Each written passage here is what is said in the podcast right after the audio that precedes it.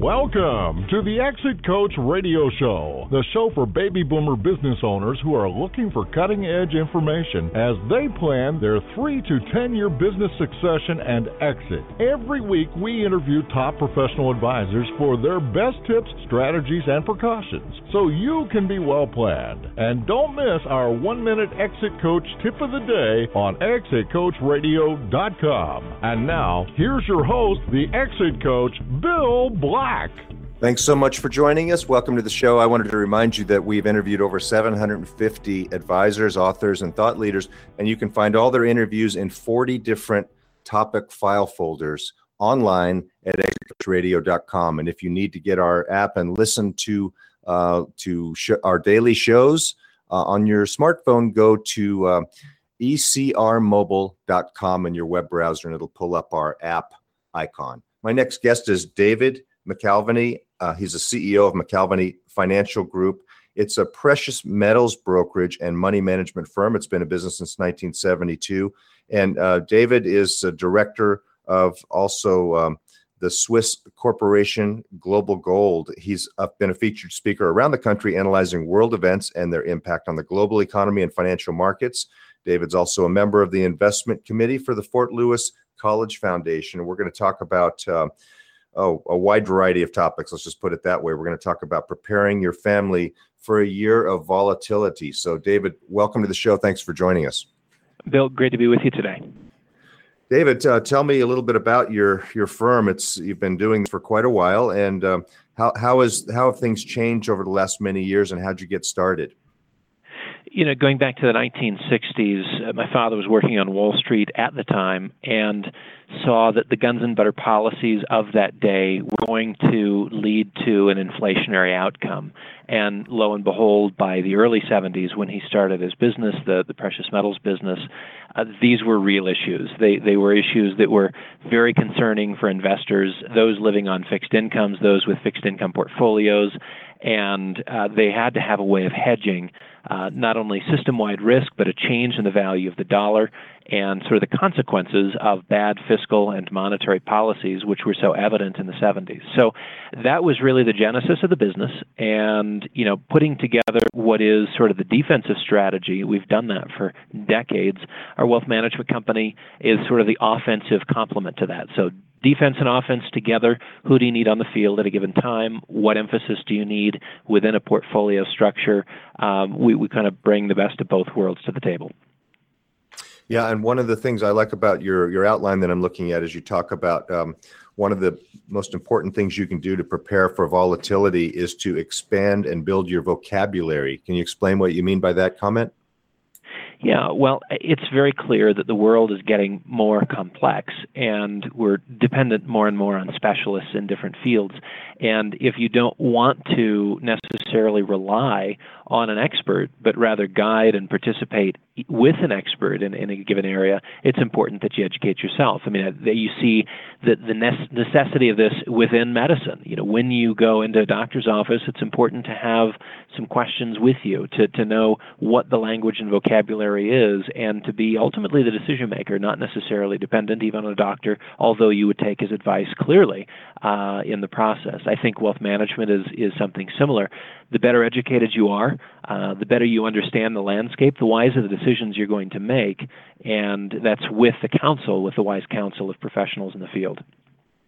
That's a great point, and that um, it seems like you use the field of medicine as an example. A lot of times now we we we find ourselves not in a position where we have that one doctor we count on for everything, and, and instead we're in part of a a system that you might have several different doctors, some that you don't you've never met before, and they're coming at you with this information. It's important to arm yourself with some information. In the financial world as well, a lot of people are moving towards institutional, robotic type of um, general day-to-day advice, and they may not have that person that they want to count on day by day. So they need to educate themselves. And how do they how do they do that? Is it just a matter of going to Google, or or is it uh, certain websites or certain people you tie yourself to?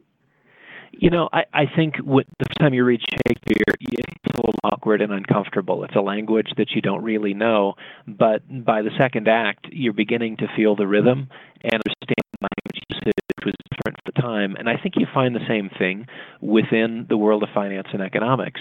It's a question of familiarizing yourself, steeping yourself in it, and not being intimidated up front, but being committed to learning the language and the nuance of the language. So, you know, whether that's reading the Financial Times uh, on a daily basis, The Economist on a weekly basis, you know, these are things that you may not understand everything that you read week one, but by the end of the year, uh, the vocabulary is common and you understand who the players are and the landscape is clear. So I, I think that is sort of jumping into the deep end. Uh, you begin to acclimate after a while. So just getting started somewhere and starting to learn some of the some of the language. It's not just about stocks and bonds anymore. There's a lot of things going on, and one of the things that are concerning people these days is this volatility of the market and is you know is the stock market overvalued? When will interest rates rise? What will that do to everything? All of that spells out to uh, volatility. And um, tell us what what you see happening or what you think is going on uh, these days and how should people prepare for that well, the point of volatility and the purpose um, that I think a defensive posture takes in this environment is the markets are having a hard time figuring out if the central bank policies, which have sort of held things together the last five or six years, are actually going to be effective.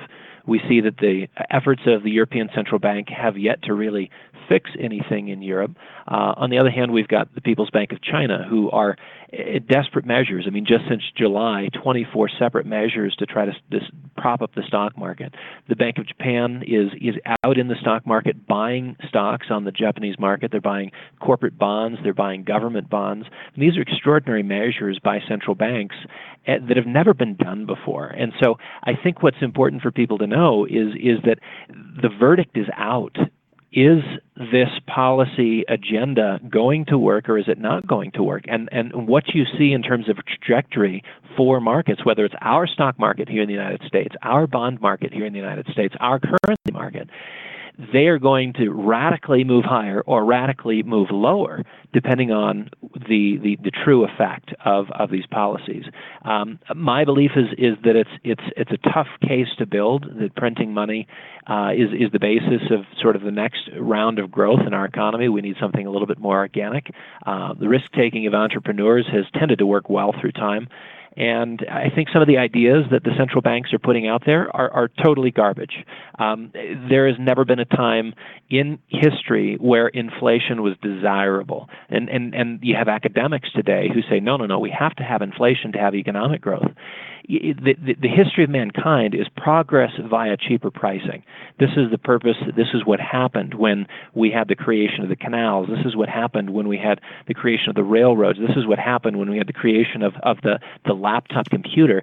As things have gotten cheaper, greater innovations have occurred. Prices have come down and, and, and enhanced our lives we should not be afraid of declining prices. We should be very afraid of a central bank that is hell bent on creating inflation. So I, I, I think that the policies that are being put in place, if you ask the average household, do they like paying more for groceries and health care and college tuition and things of this nature, they'd say they actually are doing this on purpose and that, that, that just instinctively is where I think um, we have better economists at home than we do at the Fed. Um, it, common sense would tell you this just isn't, it, it's not going to work.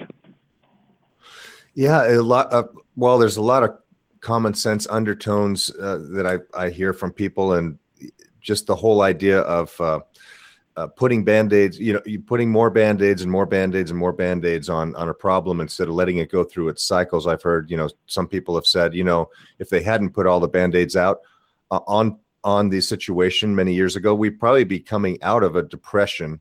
So it would have been bad but we'd be coming out of it organically as you mentioned earlier. Uh, so so we haven't. We've just kept putting band-aids on keeping interest rates low and printing money like crazy or just these days they don't even print it. I guess they just make an electronic deposit. But uh, what's the what's the uh, what's the near future look like for this? I hear some people saying uh, uh, this this next year or so looks rocky, and now we've seen some some real tumultuous uh, activity in the markets over the last couple of weeks. What do you think's happening? Bill, I think the dominoes are falling. We have uh, something that broke in China three days ago. And, and this is very significant. You, when you're looking at accelerators to market dynamics, one of the big accelerators to uh, stock or bond or currency market dynamic is a change in monetary policy. Uh, and this one has major ripple effects. The Chinese are actively, actively devaluing. They've devalued three times in the last three days, an insignificant amount, um, but I think you're, you're looking at the devaluation process just beginning, which will ultimately take them to a 20 or 30 percent devaluation the chaos that that creates throughout the emerging markets uh, is absolutely ginormous the kinds of chaos that we had in the Asian contagion circa 1997, 1998, um, we're going to get a replay of that right here, right now. You're already seeing pressure in a lot of your commodity producing currencies, whether it's the Australian dollar, the New Zealand dollar, the Canadian dollar, the Brazilian real, uh, in lockstep with the Chinese devaluation. And of course, you've got Asian currencies, which are also uh, under a tremendous amount of pressure in this context of devaluation. This is the classic 1930s uh, beggar thy neighbor strategy of, of uh, currency war and currency devaluation. And I think uh, we we need to be very very cautious. I, I think investors should be raising cash as quickly as they can. Uh, and offsetting any potential inflationary losses with a good precious metals position uh, and be ready to buy value. I think there's going to be some tremendous values on the market as markets correct, but you're already seeing some of these corrections occur in emerging markets, uh, in, in the equity markets and emerging markets. The volatility in the currency markets overseas has been huge. Uh, you know, we're talking 18 to 30 percent in at least a dozen currencies in the last year. In in a two-year stretch, we've we've seen some currencies like the Brazilian real drop close real drop close to 60 percent. I mean, the, these are, these are things that the average U.S. investor would say, "Why? I didn't know that. And furthermore, why does it matter to me? Because we live in an interconnected world. What happens overseas as, as a result of the expansion of globalization does have an effect on us. It does have an effect on the prices of the things that we buy. It does have an effect on what our policymakers do. And, and I think this is why you're, you're seeing some gyrations in the stock market here uh, in, in the United States and in our currency markets, even in the last few days, because the markets are going to have to readjust to the idea that the Fed cannot raise rates in September. Why? Because the global economy is quickly slowing. Mm-hmm. Mm-hmm. And so uh, the impact for for you know a lot of people are pretty simple, like you said about about this type of thing. They look at their 401k, they look at their statements. That's one of their biggest cash assets or or cash based assets, and they say. Uh, well, there's no yield in the bond market. There's no yield in money market, so I'm going to stick to uh, the stock market and climbed up on this out on this this limb on this tree and, and the wind's blowing. Should they be thinking about uh, uh, coming down the tree, coming down uh, and, and maybe jumping on another type type of a tree like you're talking about, really getting their their uh, education as far as what else is out there Uh, what kind of hedges they should be looking at? Is it is it that time for people? Bill, it is that time, and and I would say this: you know, you don't have to be an all or nothing guy. This is this is where you should look and say, okay, I've got a large exposure to stocks. I just need to pare that back a bit.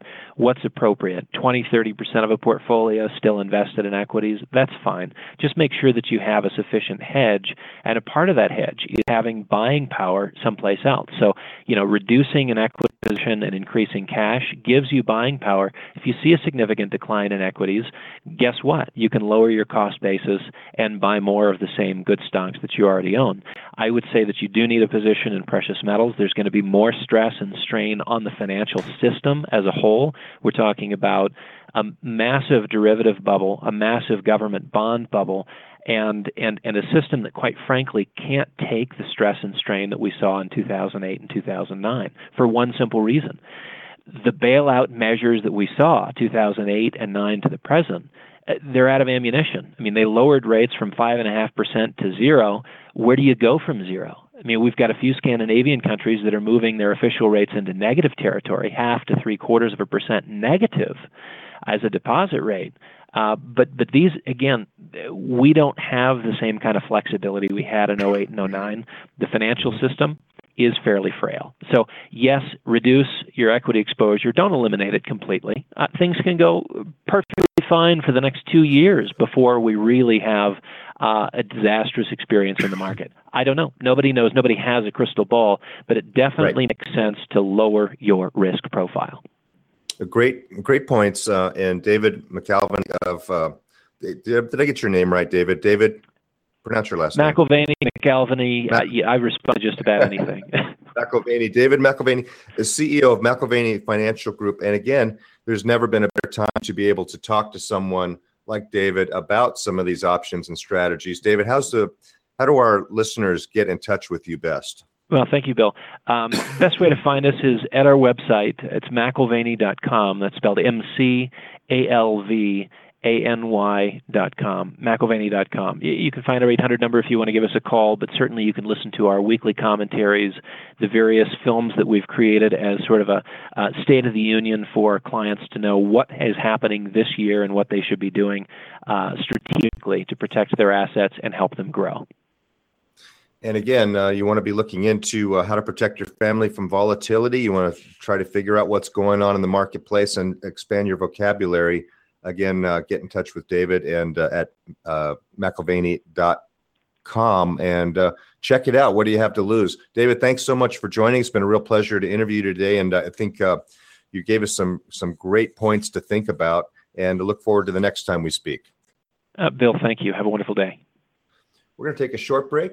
We'll be right back after this, so please stay with us.